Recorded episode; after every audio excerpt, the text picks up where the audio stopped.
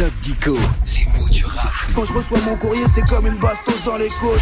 J'imagine bien le doc que tu n'as jamais pris de bastos, toi. Non, non, mais mon grand-père, si, à la guerre de 1914. Ah hein, ouais. Une bastos dans l'épaule.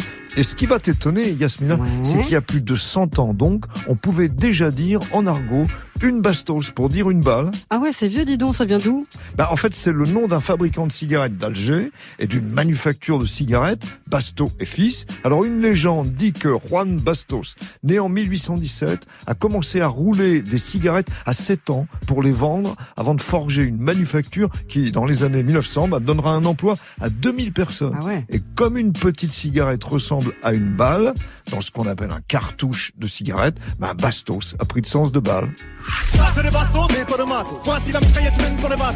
Bastos, ça veut dire balle, mais ça veut dire aussi autre chose. Euh, ça se dit d'une belle femme, c'est ça? Ah oui, bah oui, tout comme on dit qu'on est frappé par un coup de foudre pour quelqu'un ou encore qu'une très belle femme est une bombe. C'est toujours la même idée, celle d'un coup, d'un coup au cœur, hein, frappé par la beauté. Ou frappée par une balle. Ouais, et là, Son bras le nombre de vues.